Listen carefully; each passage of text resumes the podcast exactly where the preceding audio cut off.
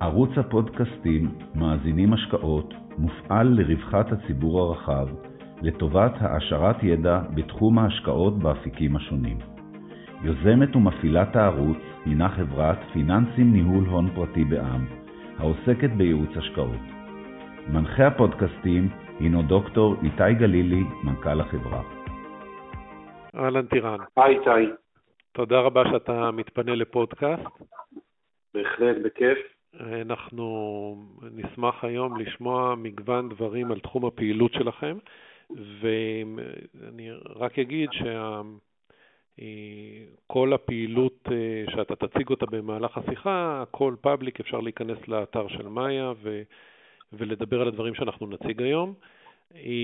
אתה למעשה המנכ"ל של הסניף הישראלי של חברת פרוסט אנד סליבן, חברת ייעוץ בינלאומית מאוד מאוד גדולה, ואתה למעשה הפרונט של פעילות אנליזה של חברות בודדות בבורסה בתל אביב, שנותנת מידע לגבי המלצות השקעה של חברות שנסחרות בבורסה. נכון. בשיתוף פעולה. לפני שאנחנו נתחיל ונרד לפרטים גם על חברות וגם על, ה, על המידע שאתם יכולים, יכול לתת למשקיעים, בואו נדבר קודם כל קצת עליך. מה הרקע המקצועי שלך, מה עשית? אוקיי. טוב, אז קודם כל תודה רבה כאמור. אני ברקע שלי כלכלן עם דוקטורט בפייננס ובמימון, פה מישראל, ופוסט דוקטורט מאוניברסיטת ניו יורק בארצות הברית, כאשר בהתמחות שלי לפחות כמו שאני רואה אותה, זה כל מה שקשור לתמחור של חברות שהן early stage, חברות שהן טכנולוגיות, עם טכנולוגיה משמעותית, חברות צעירות, ובגדול כל מה שיש איזשהו אתגר בהערכת השווי, במודלים הכלכליים, במודלים העסקיים של חברות, זה בגדול, בגדול עליי, וכאמור, כמו שציינת איתי, אז אני פה מנהל את הסניף הישראלי של חברת פרוטון סליבן, שזה חברה, חברה אמריקאית באמת מאוד גדולה עם אלפי יועצים ברחבי העולם, זורים מעל 40 סניפים, שבגדול ה-day to day שלנו זה עולמות של, של ייעוץ אסטרטגי, עולמות של ייעוץ פיננסי, ובעיקר בעיקר בכל מה שקשור למדע, טכנולוגיה ותעשייה ומה שביניהם. כל מי שרוצה באמת יכול להיכנס לאתר ולראות שם הרבה מאוד דוחות, ומי שממאזיני הפודקאסט שיהיה גם מאוד נחמד, נוכל לתת לו חלק מהדוחות גם כמובן ללא עלות, בכל תחום שיעניין אותו, הכל, הכל פאבליק בקיצור.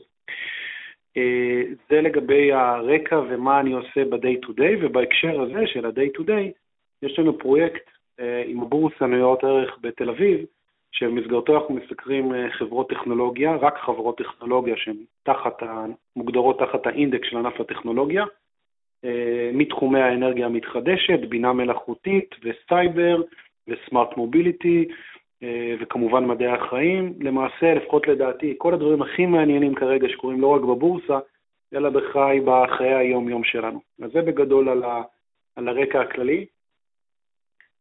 אולי רק ניתן כמה מילים על השיתוף פעולה עם הבורסה, למרות שאני מכיר את זה והרבה מכירים, עדיין יש הרבה אנשים שלא מכירים. אז בוא נשים דגש רגע לגבי מידת הניטרליות והמקום שאתם ממלאים באנליזה, להבדיל מאנליזות אחרות שמסתובבות בשוק ההון. נכון.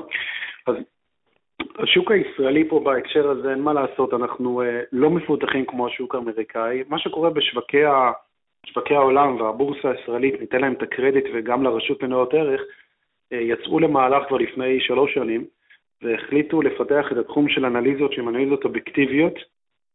כשאנחנו אומרים אנליזות אובייקטיביות, זה אומר שלמעשה האינטרס שלנו כחברה שבסוף מסקרת את הדוחות, הוא מן הסתם תשלום חד פעמי מצד הבורסה, ש... ואין פה למעשה כל תשלום באשר הוא על חתמות, על גיוסי הון, כל מה שקורה בשוק ההון, שאנשים משקיעים, בין אם הם מכירים את השוק או לא מכירים את השוק, מרבית האנליזות או הדברים, הם בסוף בסוף בסוף יש איזשהו גוף שיש לו אינטרס בהנפקות כאלה ואחרות או בגיוסי הון, ואז הוא מוציא אנליזות. אנחנו ספציפית, אחד, לא נסכן את השם שלנו כחברה גדולה בסיקור, ושתיים, אנחנו מקבלים תגמול, מה לעשות, לא לשם שמיים, רק מהבורסה עצמה. הבורסה עצמה היא הלקוח שלנו, לא החברות בסופו של דבר.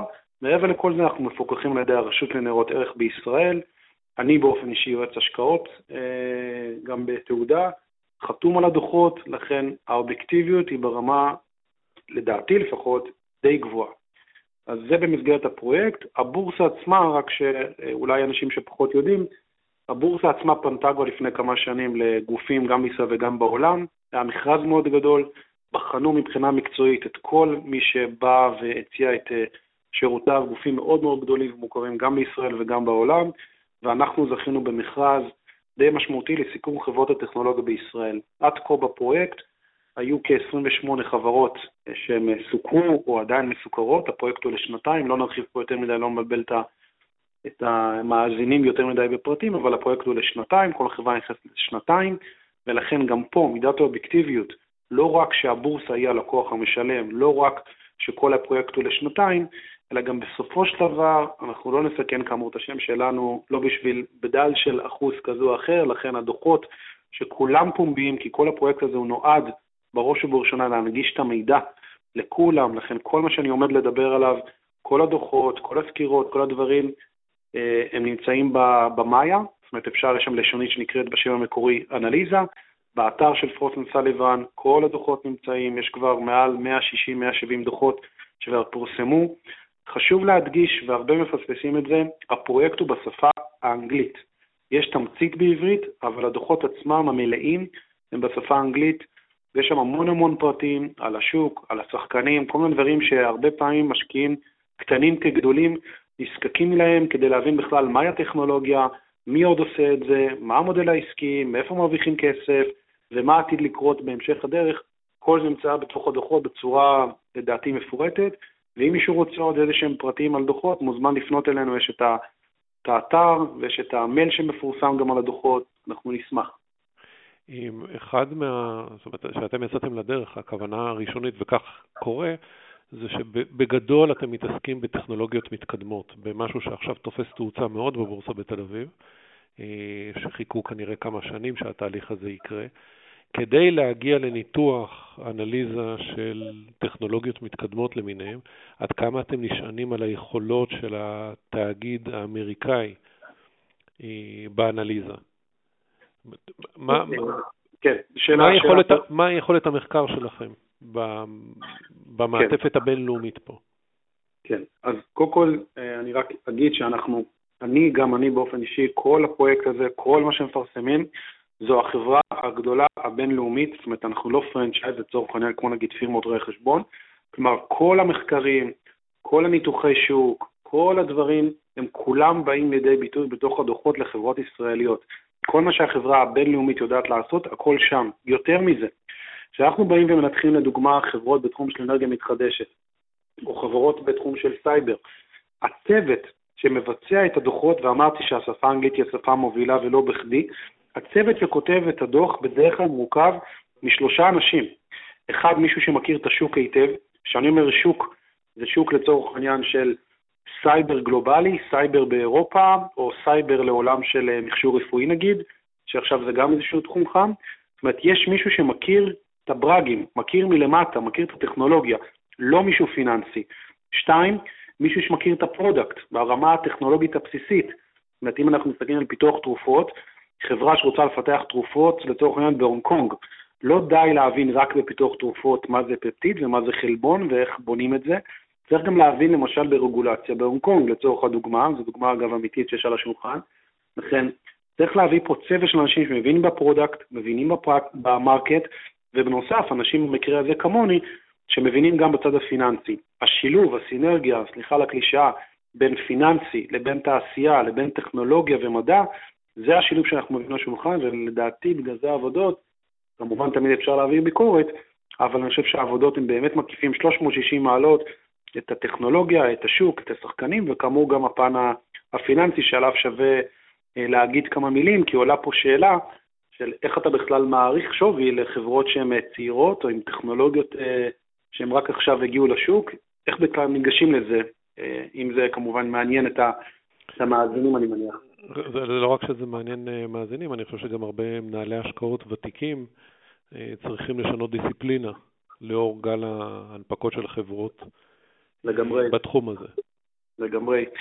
אז אה, שוב, לא למען השיווק של שום דבר, אבל לשמחתי פרסמתי ספר בהוצאה של נייצ'ר ממש לפני כחודש וחצי, אה, בשם שהטייטל שלו זה How to do valuations for early stage startups, איך עושים הערכת שווי לסטארט-אפים, לחברות צעירות, שמתואר שם בהרחבה כל הפן של המתודולוגיה וממש דוגמאות אמיתיות של איך מבצעים מערכות שווי לחברות סטארט-אפ. אני אגיד בכמה מילים, כדי לא להלעיט ביותר מדי מידע, אבל דבר ראשון, ההסתכלות, עצם ההסתכלות הבסיסית, שעוד פעם, כשאני אומר סטארט-אפ, בואו ניתן לזה קצת אה, מונחים, סטארט-אפ, אני מניח שזה seed plus, round A, round B, להלן הגדרה של סטארט-אפ, שחלקם הגדול זה חברות או שהן חברות חלום, או שהן חברות שהתחילו כבר באיזשהו מימוש, וצריך להסתכל עליהן בצורה שונה. בגדול אני מחלק את העולם הזה של חברות טכנולוגיות, וזה לא משנה אם החברה היא חברה פרטית או החברה הציבורית שנכנסה לבורסה, בין אם זה בשלד או בין אם זה אחר. כל חברה טכנולוגית צריך להסתכל עליה בשלושה שלבים. פעם אחת להבין את ההיתכנות הטכנולוגית, זאת אומרת, האם הטכנולוגיה שלה עובדת, לא עובדת, מה שנקרא גם בשפה המקצועית ה-POC, ה-Proof of Concept, זה בין אם זה חברה לתחום הסייבר, האם זה מצליח להגן על המחשב או לא מצליח להגן על המחשב, אם זה בעולם של מדעי החיים, האם החברה, אם זה מה שנקרא בפרה-קליניקה, זה בכלל עובד על חיות או לא עובד על חיות, ואז בשלב השני, אחרי שכבר הבנו האם יש היתכנות טכנולוגית כן או לא, צריך להבין יותר את הפן של הרגולציה ושל התקינה.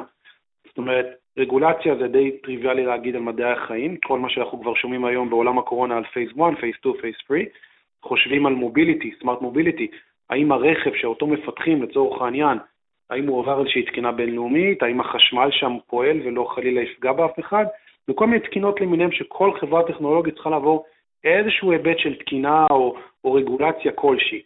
אם חברה טכנולוגית עברה את השלב הראשון, לצורך העניין כאמור ההיתכנות הטכנולוגית, ואת השלב השני, של הנושא של הרגולציה והבדיקה היותר הרגולטורית, היא עוברת לשלב השלישי, שהוא כבר שלב של המכירות. זאת אומרת, עכשיו כבר בואו, מה שנקרא, show me the money, והחברה עוברת לשלב של מכירות. עכשיו, כל חברה, תלוי במודל העסקי שלה. אם ניקח את מדעי החיים, זה מודל עסקי שבדרך כלל מדובר על out-licensing. בואו נמכור את ה-IP, את הקניין הרוחני שלנו, ובואו מזה נעשה, נבנה פה עסקה, שזה סוג של עסקה מסוים שכרגע לא נכביר במילים עליהם. אם זה חברה לצורך העניין, למשל כמו אה, חברה בתחום של אנרגיה מתחדשת, למשל אם זה אוגווינד, שאנחנו גם מסקרים אותם בבורסה כדוגמה לחברה כזאת, אז אוגווינד למשל כרגע ברמה של, אוקיי, הוכחנו טכנולוגית, עברנו רגולציה, בוא עכשיו show me the money, מתחילים עכשיו ליצור עסקאות, להביא מפיצים וכן הלאה. כנ"ל גם אלקטריון, שגם זה חברה שמאוד מוכרת כרגע בבורסה, שגם אותה אנחנו מסקרים, גם היא נמצאת בשלב כזה. כלומר, אם אני רגע חוזר רגע למקרו-לבל, כל חברה טכנולוגית צריך להסתכל, אחד, באיזה שלב היא נמצאת, אחד מתוך שלושת השלבים, כאמור, התכנות טכנולוגית, רגולציה ותקינה, ושלוש מכירות, ואז גם את המתודולוגיות של איך אתה מבצע את ההערכה, אתה צריך להתאים. כדוגמה, אם כרגע חברה נמצאת בשלב של התכנות טכנולוגית, מה שנקרא ה-time to market, עד שהיא תגיע לשוק, זה ייקח לה עוד שנה, שנתיים, שלוש, אולי עשור אפילו, צריך להסתכל עליה ברמה, ופה המתודולוגיה נקראת, זה וריאציה של DCF, של היוון תזרמי המזומנים, שהיא כמובן השיטה הנפוצה ביותר. צריך להסתכל פה על ההסתברות שהטכנולוגיה שלה אכן תתממש ותגיע לשוק.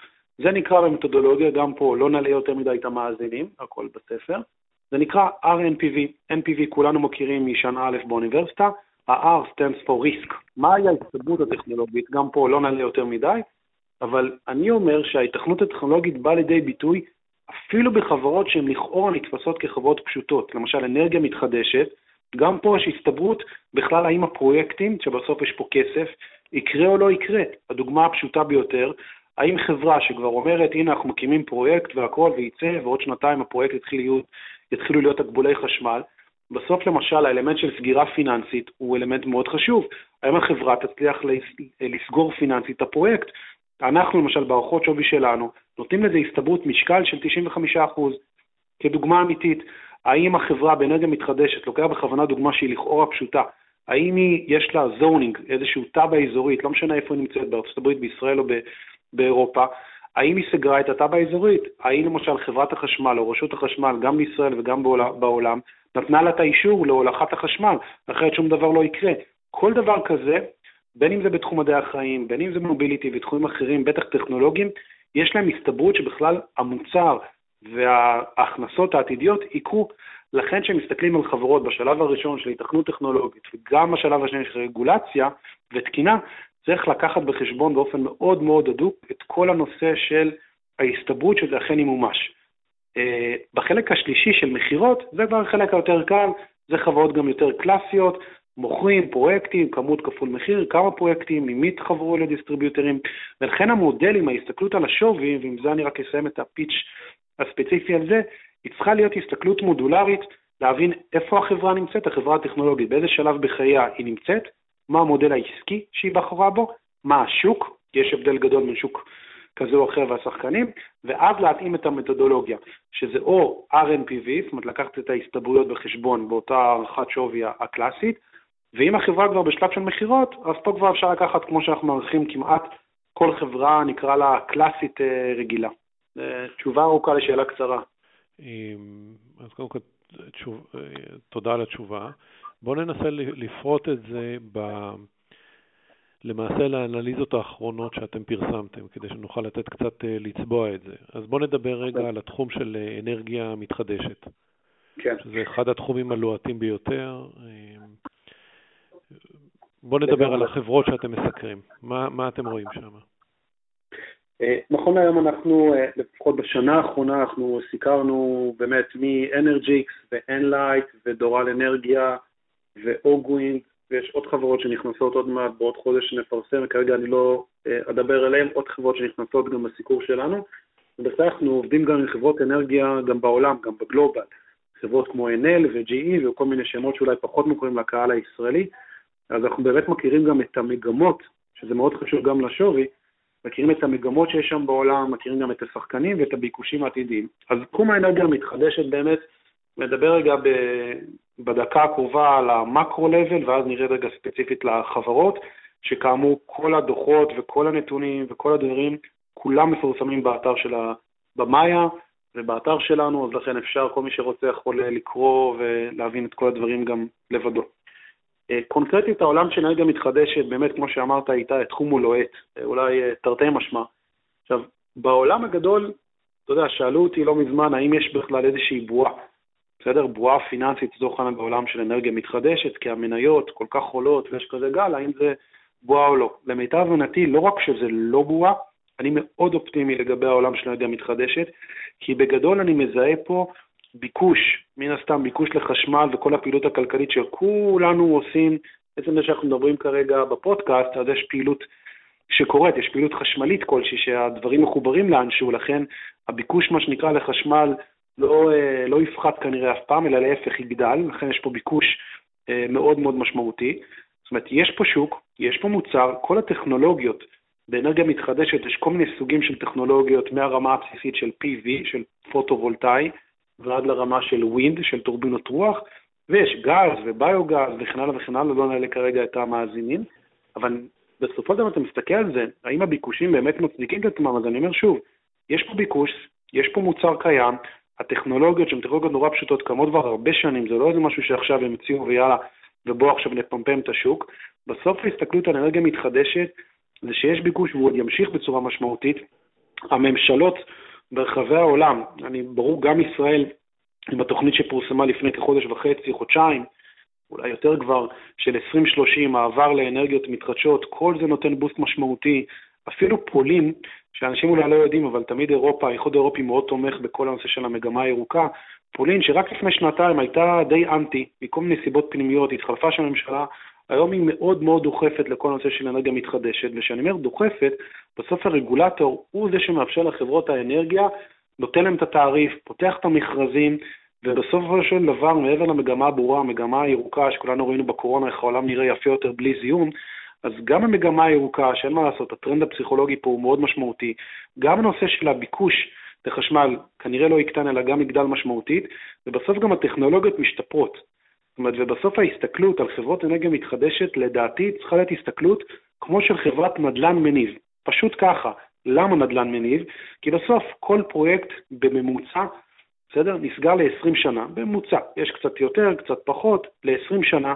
התעריף מובטח, יודעים לדעת כמה נצילות יש, יודעים להעריך שבערך 1,700, 1,800, אולי 1,900 שעות שמש, אם נדבר רגע על PV קיימות, מכל מיני, תלוי איפה זה נמצא בעולם. ואת המתמטיקה של מה ההכנסות של כל פרויקט היא מאוד פשוטה. את התעריף כפול שעות האור, כפול למעשה האחוז של הבעלות, וזה הכל. זאת אומרת, אין, לא אמורה להיות פה איזושהי בועה, כאמור למיטב הבנתי, כי הכל מובטח. חוזה לממוצע 20 שנה. צד ההוצאות, וכרגע אנחנו פחות נדבר עליו, אבל אני מזהה פה את המגמה כמגמה מאוד טובה, שהיא רק תמשיך ו... ותבלוט ברמה הגלובלית, לא רק בישראל. בישראל, אם נדבר רגע ספציפית על החברות שאנחנו מסקרים, אה, ישראלים כמו ישראלים, יש פה רוח יזמית, והשילוב בין היזמות, הזיהוי הזדמנויות, לבין באמת הטכנולוגיה, לבין גם אנחנו בסוף בסוף תמיד חושבים לנו שהפן המימוני של מוסדיים וכן הלאה הוא לא משרת יותר מדי חברות טכנולוגיות, דווקא פה, בגלל החיבור לנושא של נדל"ן מניב, הראייה הזאת של מוסדיים, ואני מדבר איתם לא מעט, המון המון מוסדיים באים ומכניסים המון קפיטל לתוך התחום הזה. והשילוש הקדוש הזה בחברות אנרגיה מתחדשת של מימון זמין, של יזמות ושל טכנולוגיה, הוא מביא, הוא מביא לידי ביטוי את כל הגל שאנחנו רואים, ואנחנו נראה אותו לדעתי עוד עולה יותר ויותר. קונקרטית, אנחנו מסקרים כאמור, כמו שאמרתי קודם, את דורל אנרגיה ואת אנלייט ואת אנרג'יקס עד לא מזמן. הם כולם בגדול, שוב, כל אחת מיוחדת כדרכה, בדרכה כמובן, אבל כולם בגדול עוסקים בעולמות של ה-PV ושל wind אה, במדינות שונות, בין אם זה בישראל, בין אם זה מדינות אה, אחרות בעולם. אני יכול להגיד דבר אחד על החברות, ואני רואה את זה אסטרטגית, לאן הן הולכות. מרבית החברות היום הולכות לשוק האמריקאי. שהשוק האמריקאי, יש כאלה שיגידו אולי הוא red ocean, כלומר יש שם תחרות מאוד משמעותית, אבל השוק האמריקאי, שגם דורל וגם אנלייט וגם אנרג'יקס, כולם הולכות לשם, הוא שוק מאוד מאוד מסודר מבחינה רגולטורית, שוב פעם, לא נלאה פה את המאזינים גם פה, אבל יש שם פוטנציאל כלכלי עצום. אין מספיק במדינות השונות, וארה"ב זו מדינה מאוד גדולה כידוע, במדינות השונות יש שם ביקושים עצומים, אין שם מספיק פרויקטים, יש שם ג'יגה על ג'יגה על ג'יגה ועד שעוד נדרשים למעשה בכל השווקים, והחברות הישראליות, אני מזהה פה באמת אה, הצלחה עתידית מאוד משמעותית בשוק האמריקאי, אני גם צופה שעוד אנשים ייכנסו למקום הזה, אה, ולכן אני מזהה פה באמת שהביקושים רק יגדלו, ואיתם גם ההצלחה של החברות שאותן אנחנו מסקרים. שוב, כל חברה עם ההיבטים שלה. אבל כתעשייה, החברות הישראליות הן מספיק חזקות כדי לחדור לשוק אה, אמריקאי? בוודאי, כן, בעולם הזה, בעולם הזה של אנרגיה מתחדשת, שוב, אני, אנחנו רק בהכללות, או מה שנקרא, אנחנו אה, לא אוהבים את כל אלה שמכלילים, אבל בעולם הזה יש בגדול חברות מש, משלושה סוגים עיקריים. יש את היזמים הקטנים, בסדר? יש את היזמים הקטנים שנמצאים בכל מיני מדינות בעולם.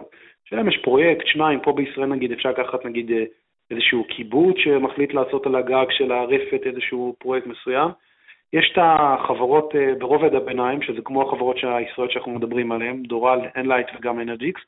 ויש חברות ענק, חברות ענק ברמה, פעם, Enel שהזכרנו שקודם, חברת אנרגיה מאוד גדולה, יש עוד חברות, והחברות הישראליות, דווקא המיצוב שלהן, לא רק בשוק הישראלי, בכלל בעולם, בגלל שהן לא גדולות מספיק, אבל הן לא קטנות, יש לחברות הישראליות המון ניסיון בלהרים פרויקטים, ואחד הדברים החשובים בפרויקטים של אנרגיה מתחדשת זה ה-execution. זאת לא מספיק שאתה תזכה במכרז כזה או אחר, אלא איך אתה מבצע, ובסוף הפרויקט אתה רואה את התקבולי חשמל. לכן לשאלתך, איתי, לחברות הישראליות ישנו באמת הרבה יותר פה אה, כוח, עוד פעם אני משתמש פה במילה של היזמות, השילוב הזה הרבה יותר כוח לבוא ובאמת לכבוש פרויקטים גדולים ברחבי העולם, בגלל איזה יהיו הזדמנויות שיש פה באמת לחברות האלה. לכן אני כן, ספציפית לחברות האלה, רואה באמת עוד עתיד, רואה לאן אפשר לגדול, מתכתב עם המגמות הנכונות. אה, מצד האתגרים, בואו לא נדבר רק על הדברים הטובים, מצד האתגרים, הזכרתי קודם את העניין של המימוש, המימוש הוא משמעותי. ישנם פרויקטים שלפעמים נתקעים, עד שמקבלים כל מיני אישורים רגולטוריים, התגבול חשמל, צריכים לחכות בתור, ממש ככה בארצות הברית בשוק שם, שוב, לא נעלה פה בפרטים. יש מגבלות שבדרך כלל גורמות לפרויקט להתחיל יותר מאוחר, יש מגבלות בבנייה, עד שמצליחים לסגור את הפן, את הסגירה המימונית, ולכן כל מיני, יש פה גם מכשלות אה, לא מעטות בהיבט הזה. אבל בגדול אני מזהה כתחום הזה שיהיה, השתמשנו במקום המילה חם, אז בתחום הזה שרק יהיה לוהט יותר ויותר, ושוב פעם, בסוף זה גם עושה טוב. צריך גם לזכור שההשקעות האלה גם זה עושה טוב, זה גם כן מתכתב עם המגמה הגדולה, ויש פה עוד איזה Buzzword שנזרוק את זה פה לאוויר, כל ההשקעות בתחום של ESG, אה, environment ו-society ו-governments, זה אחד מה-Buzzword לדעתי של 21, וכל חברות האנרגיה המתחדשות הן נופלות תחת העולם הזה שנקרא ESG, שהוא עולם שרוצה בגדול לעשות טוב לאנושות, ואני חושב שזה יהיה מומנטום שרק עוד יותר יחזק אותם בשנת 21. בוא נדבר קצת, בכמה מילים על התחום של המוביליטי. כן. טוב, תחום ה mobility הוא, הוא תחום, אם תחום האנרגיה המתחדשת הוא תחום גדול, אז תחום ה mobility הוא תחום מטורף, תחום ענק. אני אתחיל דווקא פה מהסיפור על חברת פורסייט, שאותה אנחנו מסקרים בבורסה בישראל, ואני לא יודע כמה מהמאזינים שגם משקיעים הסתכלו על פורסייט, אה, וראו איך המניה שלהם בחודשים האחרונים, פשוט מדצמבר לערך, מאמצע דצמבר, פשוט טסה ברמה אה, מטורפת. אה, ומה שנקרא, לפעמים, איך אומרים את זה, צדיקים ממלאכתם נעשית בידי אחרים אולי, פורסט עוסקת בעולם של אוטונומוס קאר, של רכב אוטונומי.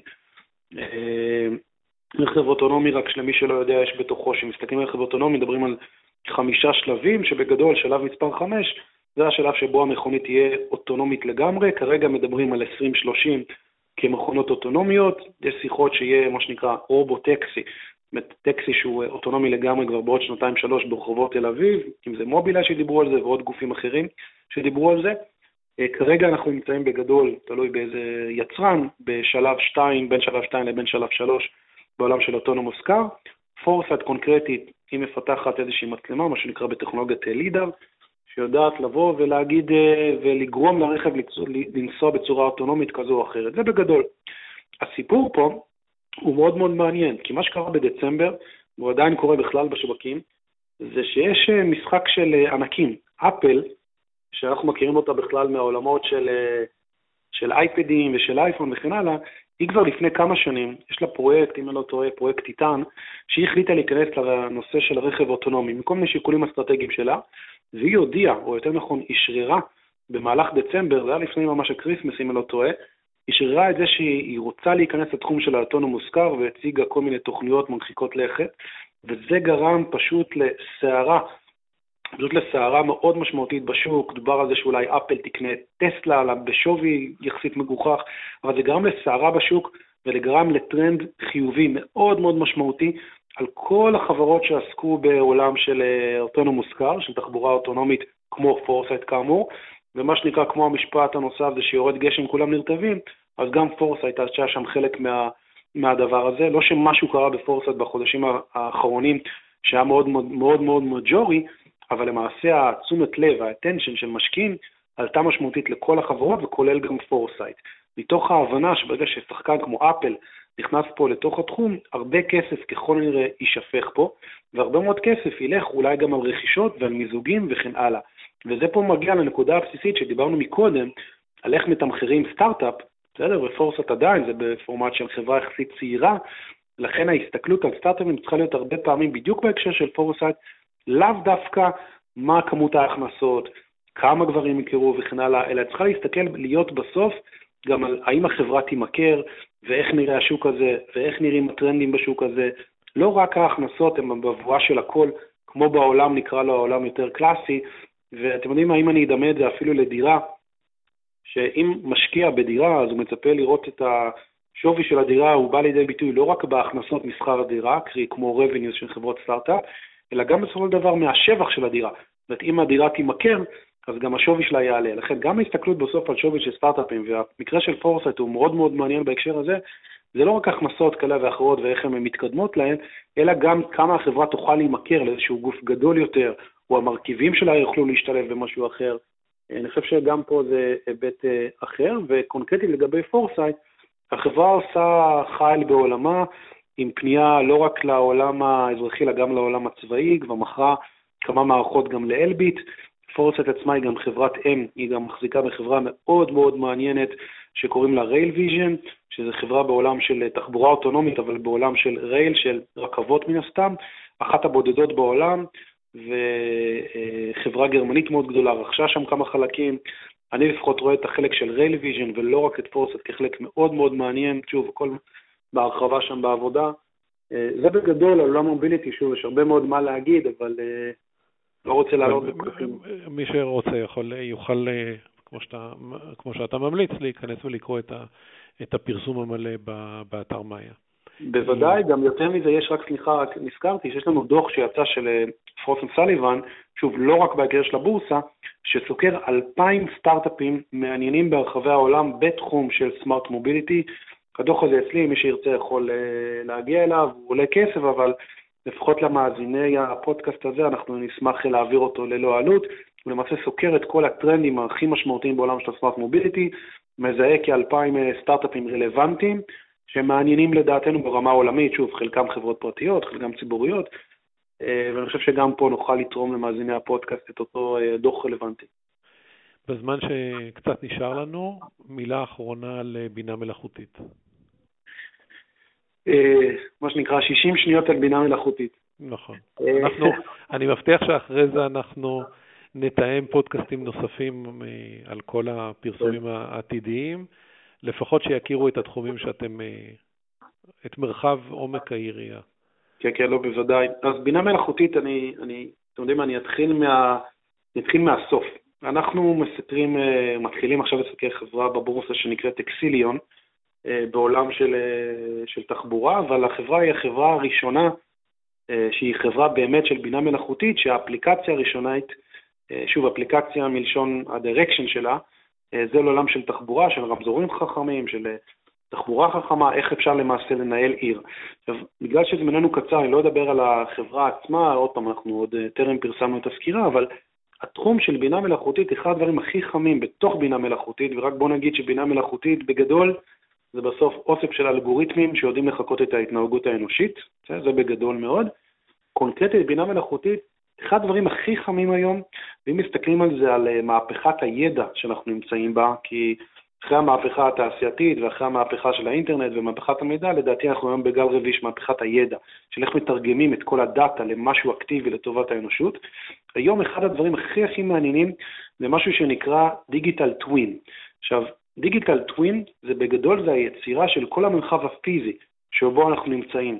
בין אם זה עיר, בין אם זה כפר, בין אם זה אה, קניון, קניון של, של בגדים, בין אם זה מסעדות, ואפשר לשעתק את המרחב הפיזי למרחב וירטואלי, וכל זה בין היתר באמצעות AI. ומה שזה יוצר, אם חושבים רגע על הדברים שזה יוצר, זה גורם לנו לדעת לשעתק בצורה הרבה הרבה יותר טובה את כל מה שקורה במרחב פיזי, כמה במרחב הווירטואלי, ואז להפעיל כל מיני כלים של ניסויים כאלה ואחרים על המרחב הווירטואלי, ואז באמצעותו להבין איך אפשר לשפר את חיינו במרחב הפיזי. תכלס, בואו נדבר רגע תכלס, אם זה בקניונים למכירות, אפשר לייעל ככה את המכירות של קניון או של איזושהי חברה, כי אפשר לראות איך התנהגות אנושית באה לידי ביטוי. ואם רגע אני חוזר לאקסמי כדוגמה, מה שהחברה מנסה לעשות בדיוק על אותו בסיס טכנולוגי שתיארתי כרגע, כאמור ה digital twin, זה לקחת איך נראית עיר עם כל התחבורה שיש בה, להעביר אותה לענן, לצורך העניין הם עובדים עם אה, מייקרוסופט, עם אג'ור, ולראות איך העיר פועלת ב offline, אה, בענן, ואז לראות איך מפעילים רמזור כזה או רמזור אחר, ולמי נותנים קדימות ואחרת, כדי שיהיה פלואו הרבה יותר משמעותי בזרימה של העיר. אם נכניס פה עוד באזוורד ועוד, ואני ממש מילים אה, אחרונות מצידי, זה בסופו של דבר זה הופך את העיר לעיר חכמה.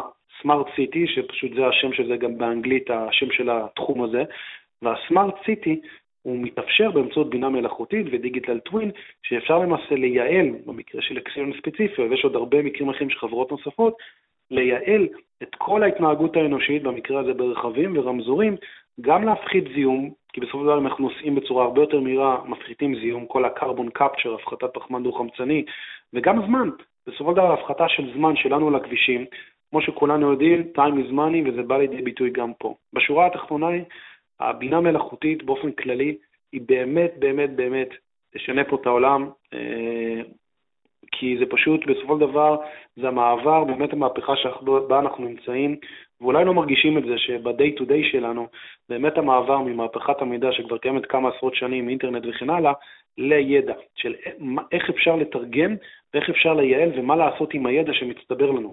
והבינה מלאכותית, שזה שם נורא יפה, בסוף אומרת, בואו נבנה אלגוריתמים חכמים שידעו איך לחקות את זה בצורה אופטימלית יותר, טובה יותר.